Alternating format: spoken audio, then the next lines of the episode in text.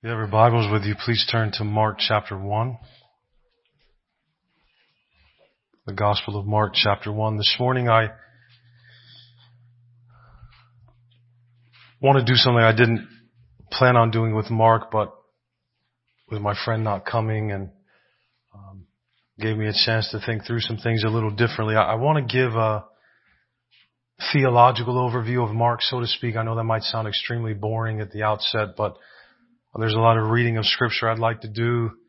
Um, and I want to do this through the prologue to Mark's gospel. We'll certainly get into more of the specifics next week in this first part, but Almighty God reveals himself and his one plan for the world over time, mainly through the covenants in scripture. This is how Paul speaks in Ephesians 3 9 that in the preaching of the unsearchable riches of Christ, God is bringing to light for everyone the plan of the mystery that was hidden for ages in the God who created all things. So God created the world with a plan that he kept hidden for ages but revealed by sending his son Jesus into the world. That is why the four gospels that tell the story of Jesus are so important. That is why when we read the Gospels now, we want to make sure that we realize in the life and ministry of Jesus Christ in Israel, God was revealing His plan for all creation. When Jesus Christ finally appears on stage, God is going to make everything clear to such a degree that fully comprehending or interpreting God's plan and purpose before Jesus came would have been impossible. This is why we today are so reliant or should be on the New Testament authors in order to properly understand all scripture. That mystery that God had kept hidden, this plan was revealed to them. The plan was made known to them. So it was the apostles, it was men like Mark who were able to correctly understand and interpret the Old Testament. And so to correctly understand our Bibles, we must listen to them. The message of the Gospels is the story of how Jesus restores Israel because Jesus is the Davidic king. He's the king from David that was promised. And if that's who he is, the one to whom God ultimately gave instruction for all mankind in 2 Samuel 7, then all the promises of God are yes in him. Life has re-entered humanity through him. The four Gospels are the story of how Jesus was sent to fulfill everything God had promised and desires for humanity, which had been embedded in his covenant with Adam, with Noah, with Abraham, with Israel, and culminated in the promise of a king from David who would finally rule over all the nations. In other words, if Jesus is the king that restores Israel, then he is not only the fulfillment of all God's promises, he is the hope of all humanity. The Gospel of Mark reveals Jesus as the culmination and the continuation of Israel's story, which means it's the beginning of the church's story. Let me pray. Father, I ask that for your name's sake you would silence every voice that threatens the clarity of your word in us and outside us. Lord, for your name, for your glory, Help me to speak clearly, concisely, humbly, powerfully, that all might hear and believe the truth. I ask in the name of Jesus Christ. Amen. All four of the Gospels, Matthew, Mark, Luke, and John, are filled with Old Testament quotations and allusions. So part of understanding how the plan comes to light for us is understanding how the New Testament authors treat the Old Testament. That's especially true when it comes to Jesus. Mark, remember this, wrote his gospel in light of the fact that God's plan had been revealed. His interpretation of the Old Testament then is written from the perspective of absolute clarity, which means his perspective must be our perspective as well. In the prologue to his gospel, Mark reveals that the restoration of Israel that was foretold by the prophets was accomplished in the first coming of Jesus. That might be confusing to us as we think about it because um, we may already think there may be a way we already think the fulfillment of these things was supposed to look like, but I think that was part of the reason Israel struggled with Jesus also. But as we begin this gospel, we discover that Mark sees Old Testament prophecies fulfilled in Jesus during his life, during his ministry. The book of Isaiah in particular is extremely important to the New Testament writers, especially Mark, particularly Isaiah 40 and following. In Isaiah 40 through 66, the end of the book of Isaiah, there's a vision there of a new Exodus. In that vision, God will return to Israel, defeat Israel's enemies, make a way, lead his redeemed people to freedom where he will once again be king and dwell with them. And since by the Holy Spirit who had come in full at Pentecost in the time and life of Mark, Mark is able to understand the purpose of those prophecies and the progressive, progressively unfolding nature of God's revelation to us. Because of that, he sees those things fulfilled in the first coming of Jesus. Now, in the first century, leading up to the time that Jesus was born, these promises remain unfulfilled, even though many Jews had returned to the land. These promises in Isaiah had not yet been fulfilled. Herod was no son of David, right? So Israel was still in exile in the first century. These promises of Isaiah, promises of Ezekiel even, had not yet come to fulfillment. So Mark begins there. That's the context into which he is writing as he looks back. Verse 1 of chapter 1. The beginning of the gospel of Jesus Christ, the Son of God. As it is written in Isaiah the prophet, Behold, I send my messenger before your face who will prepare your way. The voice of one crying in the wilderness, prepare the way of the Lord, make his paths straight. Now, if you were a Greek person or a Roman person picking up Mark for the first time, when you read the word gospel in verse 1, you're going to hear it in imperial terms. Evangelion, good news. That's the word they used when a new emperor came to power, when things were changing for them in a meaningful way. But if you read that word gospel as a Jew, Isaiah's new Exodus vision from 40 to 66 is what would come to mind. Jewish people knew their Hebrew Bibles very well. Listen to Isaiah chapter 40 verse 1 and following. Comfort, comfort my people, says your God. Speak tenderly to Jerusalem and cry to her that her warfare is ended, that her iniquity is pardoned, that she has received from the Lord's hand double for all her sins. A voice cries in the wilderness, prepare the way of the Lord, make straight in the desert a highway for our God. Verse 9, go on up to a high mountain, O Zion, herald of good news. Lift up your voice with strength, O Jerusalem, herald of good news. Lift it up, fear not. Say to the cities of Judah, behold your God. Good news is gospel.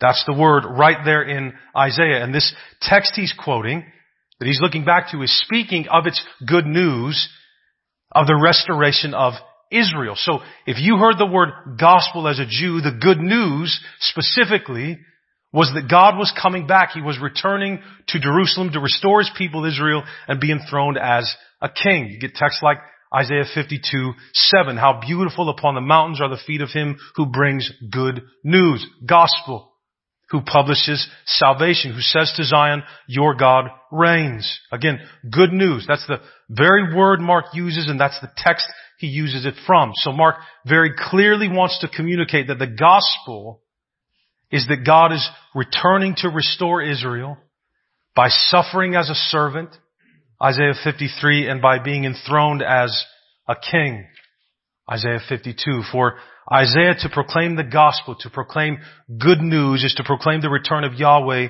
to redeem his people. So when Mark quotes those passages, he's interpreting to mean that here, in this coming of Jesus to which he's referring, God is returning to become king, which means victory for the people of that king. So the coming of Jesus is the passing away of one era and the dawn of a new era. In these first three verses, Mark calls the gospel of Jesus what is written in Isaiah the prophet. In verse 2, he says he's quoting Isaiah. But he's actually quoting three different Old Testament passages here. Isaiah chapter 40 verse 3, which we see there in verse 3, but then he's also quoting, do you realize this? From Malachi 3.1 in verse 2. And the larger context of Malachi 3.1 is Malachi 2.17 to 3.2, which was written after the exile to Babylon, but all was not well. The people were back in the land, but they weren't yet pure. And so Malachi writes, you have wearied the Lord with your words, but you say, how have we wearied him? By saying everyone who does evil is good in the sight of the Lord and he delights in them, or by asking, where is the God of justice? Behold, I send my messenger and he will prepare the way before me. And the Lord whom you seek will suddenly come to his temple. And the messenger of the covenant in whom you delight, behold, he is coming, says the Lord of hosts. But who can endure the day of his coming? And who can stand when he appears? For he is like a refiner's fire and like fuller's soap. Then later in Malachi 4, 5, he says who that messenger is. Behold, I will send you Elijah the prophet before the great and awesome day of the Lord comes. So the Lord is going to come and restore, but before he does, he's going to send his messenger Elijah to warn of judgment for those who do not respond in repentance, lest he come and strike the land with a decree of utter destruction. So that day that he's speaking of will include restoration and salvation, but also judgment for those who reject the messenger. So Mark quotes Isaiah 40, Malachi 3, but there's still another layer of depth here because in Malachi 3:1, he is quoting Exodus 23:20. Behold, I send an angel before you to guard you on the way and to bring you to the place that I have prepared. And the context of Exodus there is that after having redeemed his people, God sends a messenger ahead of them, an angel, as they enter the promised land. So Malachi picks up on that allusion from Exodus to show that another messenger will come to make a way for a new Exodus. Mark, in Mark 1, alludes to all of that. Malachi 3.1, Isaiah 40 verse 3, Exodus 23.20, but in verse 2, he says he's only quoting Isaiah. Now what does that mean? It means Mark very clearly wants us to see the story of Jesus as both the continuation and the climax of the whole story of the Old Testament. The whole thing. He wants the reader to see the Old Testament as one whole story intended to come together now and be fulfilled in Jesus. The promise of Israel's restoration under the Davidic king is the one great hope of the Old Testament. Mark only cites Isaiah because he wants to frame his whole gospel in light of that vision, that it is what's being fulfilled. For him, that vision in Isaiah encompasses, takes into account the whole Old Testament. And beloved, that truth, those hopes, they shape the whole book of Mark. Mark cites Isaiah more than all the other books of the New Testament combined. Isaiah is the only prophet named in the book of Mark. So Mark would have to be read with an Isaiah framework to it. Malachi spoke of a coming messenger who, as with the first Exodus, would lead Israel out of exile. He would prepare the way for Yahweh and come to purify and restore his people. And the messenger, Elijah, we learn here, is John the Baptist. Look in verse 4.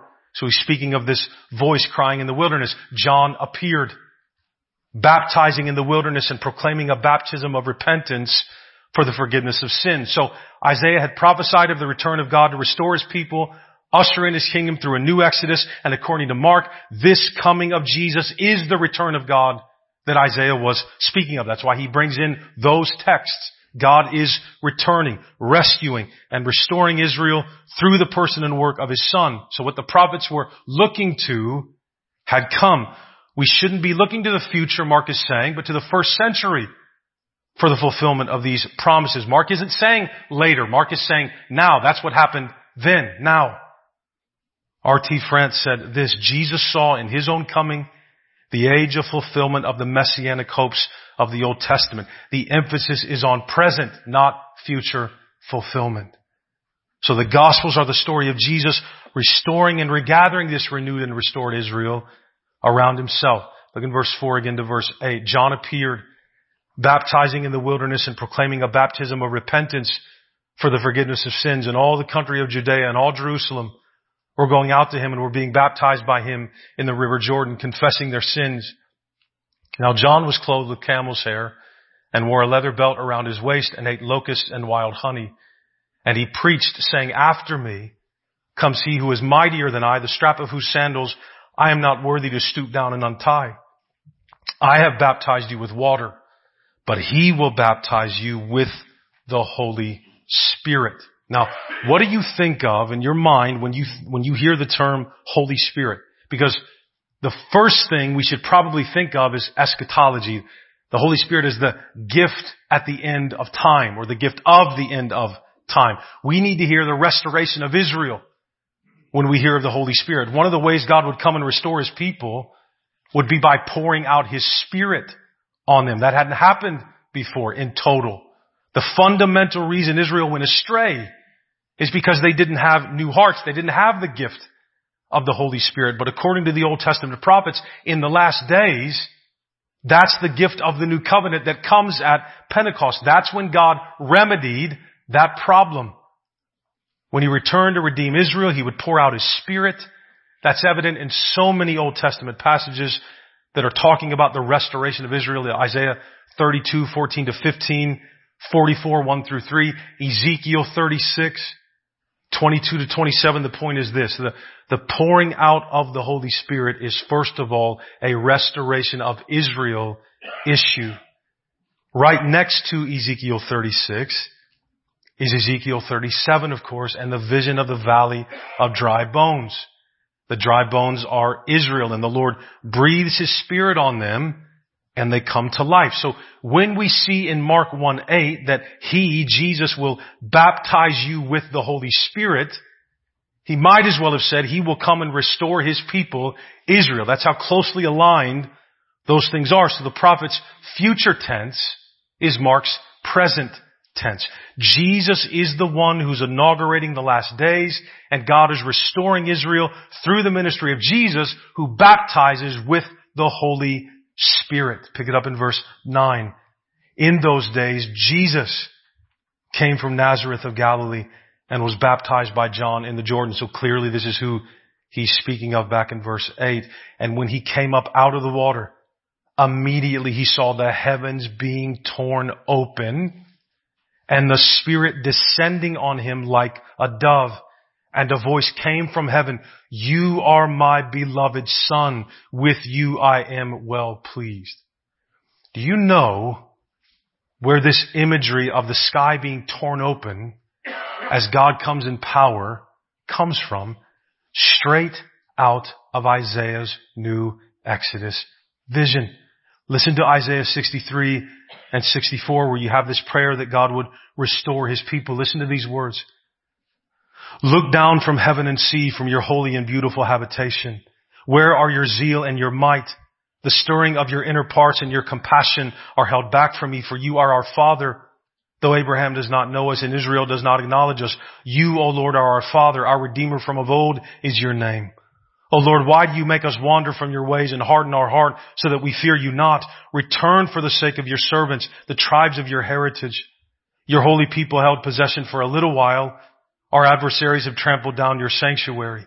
We have become like those over whom you've never ruled, like those who are not called by your name.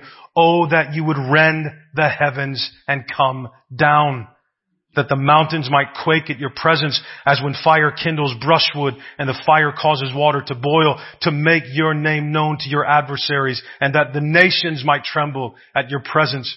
When you did awesome things that we did not look for, you came down. The mountains quaked at your presence. From of old, no one has heard or perceived by the ear. No eye has seen a God besides you who acts for those who wait for him.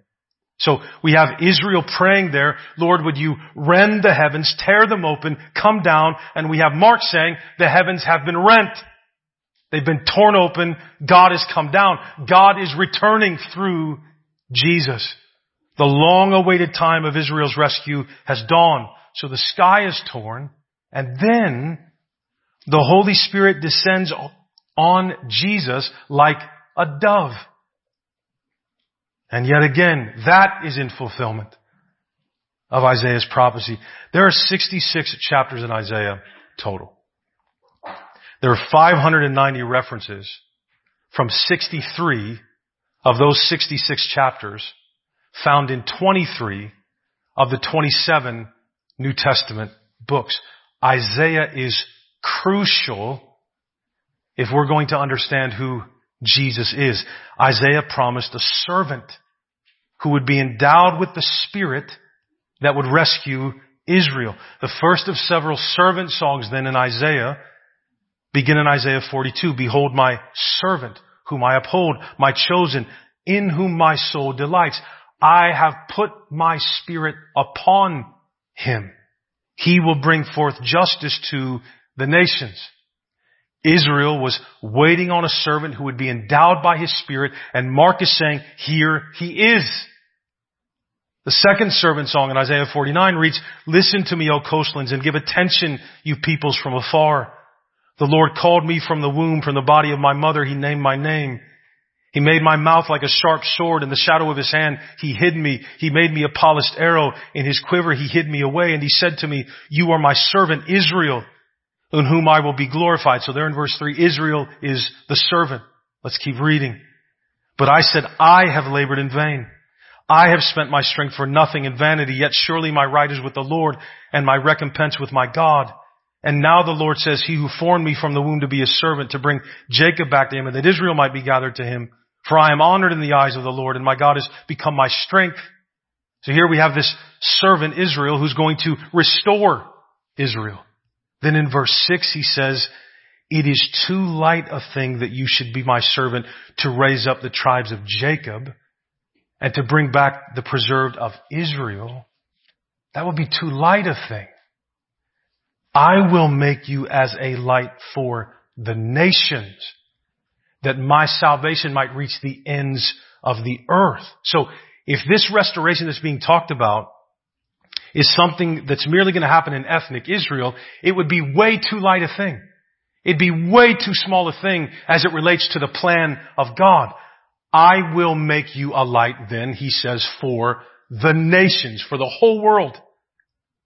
So Israel was waiting on a servant who would be endowed with the Spirit that would sum up and restore, but then apparently expand Israel so they would be a light to the nations. And so we read in Isaiah 61, 1 through 3, the Spirit of the Lord God is upon me because the Lord has anointed me to bring good news to the poor. He has sent me to bind up the brokenhearted, to proclaim liberty to the captives, and the opening of the prison to those who are bound, to proclaim the year of the Lord's favor and the day of vengeance of our God, to comfort all who mourn, to grant to those who mourn in Zion, to give them a beautiful headdress instead of ashes, the oil of gladness instead of mourning, the garment of praise instead of a faint spirit, that they may be called oaks of righteousness, the planting of the Lord, that he may be glorified. Jesus says that of himself over in Luke 4.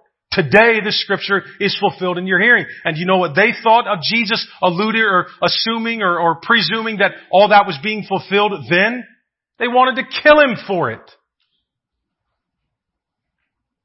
This servant is going to come and restore Israel. And Mark is saying very clearly, he has come to do that.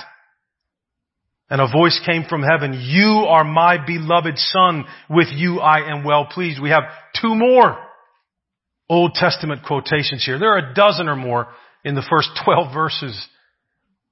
Mark records the Father saying, you are my beloved son. That phrase is from Psalm 2, a messianic psalm about the coming Davidic king. Psalm 2, 7 and 8, I will tell of the decree. The Lord said to me, you are my son. Today I have begotten you. Ask of me and I will make the nations your heritage and the ends of the earth your possession. The nations your heritage. And that's being said about the future king, Davidic king of Israel. The, the, the king of Israel didn't rule over the nations, but here we're looking towards a new and a greater son of David who will rule over Israel. Yes, but Israel 2.0, so to speak, which includes the nations as his heritage and the ends of the earth as this king's possession. Mark is telling us that the person they were waiting on in Psalm 2 is here. The future Davidic king will not only rule over Israel, but over all nations. See it again in Psalm 72 where verse 8 says he will have dominion not just over Israel, but from sea to sea and the river to the ends of the earth. In verse 17, may people be blessed in him. All nations call him blessed. This universal reign of this future king from David was also seen in the covenant with David itself when God made the promise to David that he would have a son with a kingdom that would not end. David, upon hearing that, responds in 2 Samuel 7:19. He says, this was instruction not just for these people, not just for Israel, but for all mankind. Why did he say that? David is praying and thanking God for the promises to him, and he's praising God because he says, I'm just, I'm, I'm blown away here. But what you're saying to me about my descendant is not just instruction for Israel, but for all people, for all mankind. Israel will eventually bless all nations through this son of David, Jesus, the King, just as God promised to Abraham all the way back in the beginning. So Jesus is the Davidic King. He's the son to whom all the nations will bow. He's the royal servant. He embodies the return of Yahweh to come and restore and regather Israel around himself. Then we read in Mark, Mark 1.11, you are my beloved son. That is, you're the Davidic king who will have the nations as his heritage. With you, I am well pleased. That is from Isaiah 42.1. Behold my servant whom I uphold, my chosen, in whom my soul delights. My soul delights alludes to in whom I am well pleased. That's Jesus right here.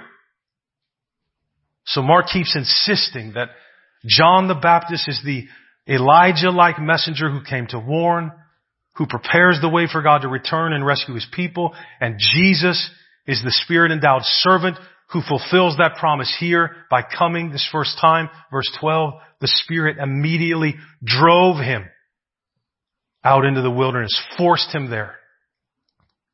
And he was in the wilderness 40 days being tempted by Satan. And he was with the wild animals. And the angels were ministering to him. So now comes the temptation for this son of God. And we've seen this before and it's never gone well. Right? It should sound familiar. Temptation for God's son in terms of Israel's history. Not for 40 years here, but 40 days. Jesus, however, is faithful. The new Israel, faithful where the old was not, succeeded against the real enemy of the world in his temptation, not Egypt or Assyria, not even Babylon or Rome, but Satan, the real enemy behind all the enemies. And then it says that he was with the wild animals. That's a very strange editorial comment. We, of course, he's with the wild animals. He's in the wilderness. When we're with wild animals, unless it's, you know, a flock of feral puppies, it's, it's not gonna go well, right? I don't know how dangerous feral puppies are, but if, if we're with wild animals, it generally isn't going to go well. But Jesus, what is he doing here? He's ushering in the kingdom. He's bringing about the new covenant here in his first coming. So Mark is recalling, I think, Isaiah 11, 6 through 9. The wolf shall dwell with the lamb. And the leopard shall lie down with the young goat and the calf and the lion and the fattened calf together and a little child shall lead them. That's how gentle it will be. The cow and the bear shall graze their young shall lie down together and the lion shall eat straw like the ox. The nursing child shall play over the hole of the cobra. And the weaned child shall put his hand on the adder's den. They shall not hurt or destroy in all my holy mountain. For the earth shall be full of the knowledge of the Lord as the waters cover the sea. I heard a guy preaching on this text saying right now the only time a lamb dwells with a wolf is if the lamb is in its belly. But a day is coming, apparently, when peace will come between all things, and Mark is saying it's happening now, it's beginning now, that is, with Jesus alongside these wild animals, and he's just fine. He's not attacked. He's not assaulted by them. He's the first fruits of a new creation. Eden is whispering to us again. 14 and 15. Now after John was arrested, Jesus came into Galilee proclaiming the gospel of God and saying the time is fulfilled. In case there's any debate over what I'm saying. The time is fulfilled and the kingdom of God is at hand. Repent and believe in the gospel. What does he mean by kingdom? I think everything we've seen in Isaiah 40 and following. Where God returns as king and restores his people. That time is fulfilled. The time the prophets pointed to has arrived. The kingdom of God is here. The kingdom is where all God's saving promises are fulfilled. And we have Jesus saying, don't wait, it's here. It's here now. And what's the proper response to the fact that the kingdom is here? Repent. Repent. Change your mind about the way you view God and the way you view what God is doing. Drop your program and pick up His. What is that program? Verse 16. Passing alongside the Sea of Galilee, he saw Simon and Andrew, the brother of Simon, casting a net into the sea, for they were fishermen. And Jesus said to them, follow me and I will make you become fishers of men. And immediately they left their nets and followed him. Well, guess what? This also has the Old Testament as its background. Jesus is not just using fishing as an analogy for winning souls, although it most certainly is that. It's just more than that. This refers to the end of Israel's exile and the gathering in of the exiles. His background here, Mark's background here is Jeremiah who had prophesied there would come a day when God would restore Israel by bringing them back from all over the place. Jeremiah 16, 16. Behold, I am sending for many fishers, declares the Lord, and they shall catch them. And afterward I will send for many hunters, and they shall hunt them from every mountain and every hill and out of the clefts of the rock. So through the ministry of Jesus, the followers of Jesus are restoring Israel in that sense. Jesus is the Davidic king. He is the servant from Isaiah who has come to sum up and restore Israel. And then after this time of purification, he sends his people out as an extension of that ministry to gather in all Israel from everywhere. So the expansion of the church is the fulfillment of Israel's destiny, which includes all nations, as it always had if we were listening to the beginning. The result of that, we are the result of that in Moundsville this morning. Our faith is proof of that. The Old Testament prophets, future tense, have become present reality in the coming of Jesus. That's why this call will become our call by extension at the end of the Gospels in the Great Commission. It's fascinating. It's just, it's fascinating. In Isaiah 49, there's this servant who will bring Jacob back and restore Israel.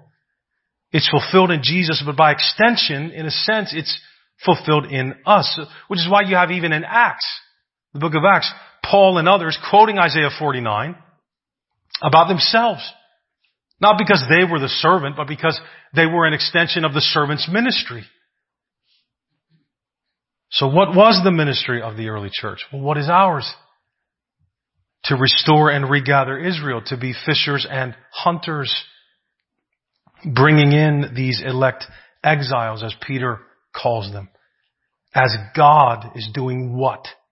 Building the one new man in place of the two to be his dwelling place by the Spirit. How do we know who Israel is? Well, according to Galatians and Ephesians 3:6, Israel is anyone who has faith in Israel's Messiah. They are the sons of Abraham. They are the children of promise. So we don't, by the way, we don't say then that the church has just replaced Israel. No, no, no, no, no. You don't move straight from Israel to the church. That Israel culminates in Jesus. All the promises of God to them are fulfilled in Him then. He's the only obedient Israelite that kept the covenant. And because we, by grace through faith, are in Him, these blessings pass to us. But that's because of our identity in Christ. Nothing is being replaced. Remember that. The mystery of a plan that's been hidden for ages but has always been at work has now been revealed.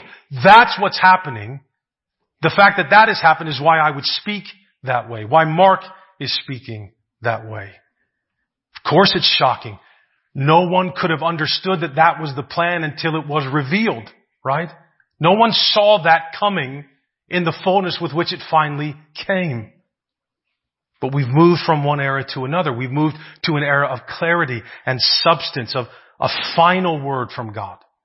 Not an era of shadows and types or even of progressively unfolding revelation. No, no, no. The plan and the mystery have been revealed in Jesus. So what we should see very clearly is that Mark wants us to see Jesus in a very particular way. And the way to do that is by knowing our Old Testament because that's all Mark is. Or all Mark 1 is. It's just Old Testament prophecy being fulfilled. Showing that God was fulfilling the plan He had all along. Keeping it hidden and now beginning to reveal it. And by the time men like Mark and Paul would write their letters 30, 40 some years after the events described in Mark, then they're able, it's come with a clarity never even seen before. They're able to put the pieces together. They're the ones able to see the whole picture. To them came this revelation. To them we should listen when we want to understand our whole Bibles. The life and ministry of Jesus was the crucial moment in redemptive history. That's the apex right then. The coming of God to restore and regather His people was fulfilled in the first coming of Jesus who came to gather Israel around Himself and then send out fishermen and then send out hunters to bring back the exiles, His chosen people from every nation, what Paul calls the Israel of God. That's what we do as the church. Mark, in being the story of Jesus, is the story of how we began. The stories of Mark are the stories of how Jesus is the continuation, the solution, the fulfillment of the story of Israel. And as that, He unites us to Himself. Now, how will this King so mighty, so glorious, so powerful, so true. How will he accomplish this great mission? Well, by being misunderstood and rejected and hated and then arrested under cover of nightfall like a common criminal, betrayed by a friend, forsaken by the fishermen, enduring a miscarriage of justice, the likes of which the world has never seen, being beaten, mocked, spit on, whipped, stripped naked, make no mistake about that, laid down on pieces of wood, and having his hands and feet nailed into them and being hung and crucified on a cross. That's how. That's how. What kind of servant will he be? That's the kind of king he's going to be. What kind of servant will he be? Well, the kind that receives nothing and gives everything. When God moved to finally reveal the mystery of his plan, it was not with a grand show of strength for all the world to see at the time it was happening. Isn't that, he, he didn't come in the era of the internet to do this. He didn't come when there were TV cameras and newspapers and reporters and Twitter and Facebook and all these things that have become part of our reality. He didn't come when everybody could see it at the same time. There are many reasons for that. One of them is he didn't come in a parade. Right? It's, it's crazy that Jesus comes bumbling into town as the king on the back of a little donkey. Do you know how, how goofy that would look? I'm not trying to be blasphemous. You understand, an adult male on a little donkey, his knees out to the side, bouncing down as he comes into the city.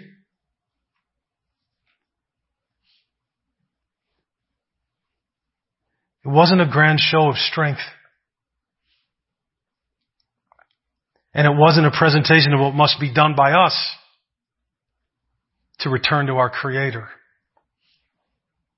That's not how the King takes his throne. So it wasn't a show. It wasn't a mere formality. Right?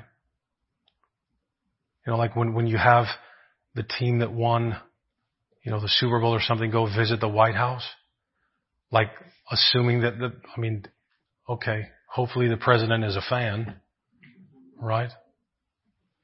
It wasn't that. It wasn't like, well, we got to do this. It's a, it's a formality. It's a matter of state. Because his mission was the full pardon of sinners. And God would not make that cheaply. The story of Mark is the story of the servant and the king who was murdered, crucified for his people. It, it, as we get into Mark and we get to the passion narrative there, which covers so much of his gospel, we'll, we'll flesh that out a little bit more. And just how how Mark Mark sometimes as a book is criticized for believe it or not like in critical scholarship for not really talking enough about the atonement when the whole book the shadow of on it is the atonement is Jesus dying this great king with all this authority which the book just keeps talking about authority, authority, authority over demons, over Satan, over sin. He can forgive sins. He can heal people. He can cast out demons. He has authority over the dead. How's he going to become the king if you have all that? Well, easy. You stomp on the head of everybody and say, I'm the boss. No, you, you give yourself up and let yourself get killed.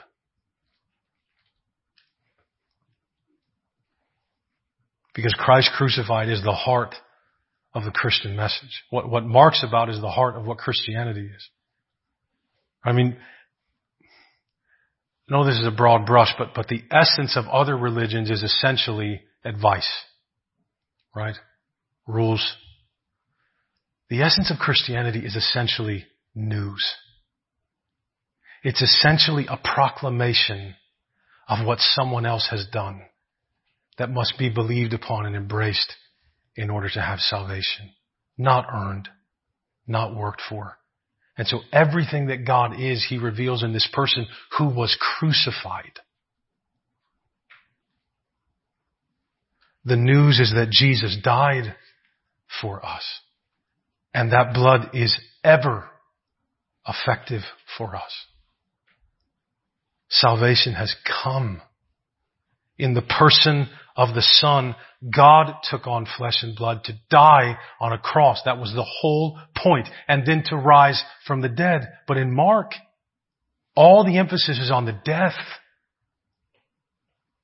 Mark is the story of how God came close to humans to save them by dying for them.